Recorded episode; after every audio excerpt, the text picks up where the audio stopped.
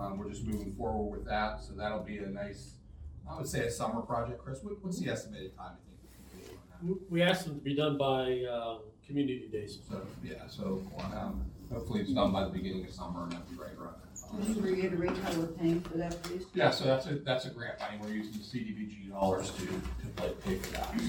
Yep, so it's very nice, that's something that's been on our list for probably the last, every bit of ten years that we've been talking about doing something up there. I think it'll be, it'll look, um, as nice, if not nicer than the, the Tannery Dam project with the walkway and the lights and things like that, so it will really be very nice on that. Um, also, go ahead. Is there a way we could put like a picture of what it's supposed to look like when it's done on our website? Yeah, yeah, we, yeah, we can throw something up. Yeah, you get a lot of people asking, you know, and, and, and, and you know, I talked a little bit about that, but, uh, guys, if it's not too much trouble, yeah, make people can look at that and say, hey, We'll throw, we'll throw it up in the next day or two, how's that sound? okay, thank you. All right, Is that before or after your ten or twelve different changes you're making? that'll be before, we always make changes. Um, that, that being said, obviously, hopefully the weather's turning here at some point in time. Um, we keep saying that, work is gonna restart up on Maple Avenue, um, and run every bit through the summer.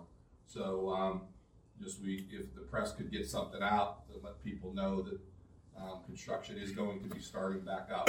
Probably throw a letter out at some point in time, but, um, it's very important that we let everyone know that, um, summer's coming. Um, they're gonna probably be starting construction here. Um, if they haven't already started, be here in the near future, you're gonna start seeing them back on the street. I know they're down on the one end doing some drainage, but they're gonna be up on the road here, uh, before we know it. And that's it. One thing, I guess, sorry to speak up again, but, but to add, I saw some comments on some of the Facebook posts, uh, in the city. And I think it's important to get it out there in the press that as people are driving around, obviously we have people patrolling the streets and we try to catch everything, but there was some comments about some very large potholes. Just a reminder, if you see anything, you know, a lot of the streets that I think they're commenting on are not city streets, they are state roads, but if they see something and they're concerned about it, they can always call in here and let us know, and we can reach out to the proper people. If they can call, if you can, if you can, the press can let people know to call in here. Um, usually they'll get Bobby, she'll write Scott a little note. Obviously, Bobby knows where our roads are at. If it's not one of ours, we tell him. If it is, um, we'll give a note to Scott and crew will be out doing that. I think a So, lot of people think the road up, like in front of Penn State and the B line, and that they think that's a city road, because there's, are quite a few very large holes right now in that road, and that's, that's a state road, so, you know.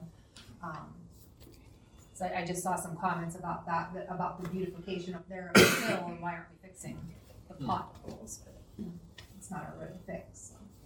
That's a PennDOT responsibility. Yep. I don't have anything, so this time I'll ask uh, council for adjournment. I'll make that motion. Hey, Jim? Jim, Jim, would you want to second that? What's that? Do you want to second the motion to adjourn? I'll second that motion. Okay. Questions on the motion? We'll vote on the motion.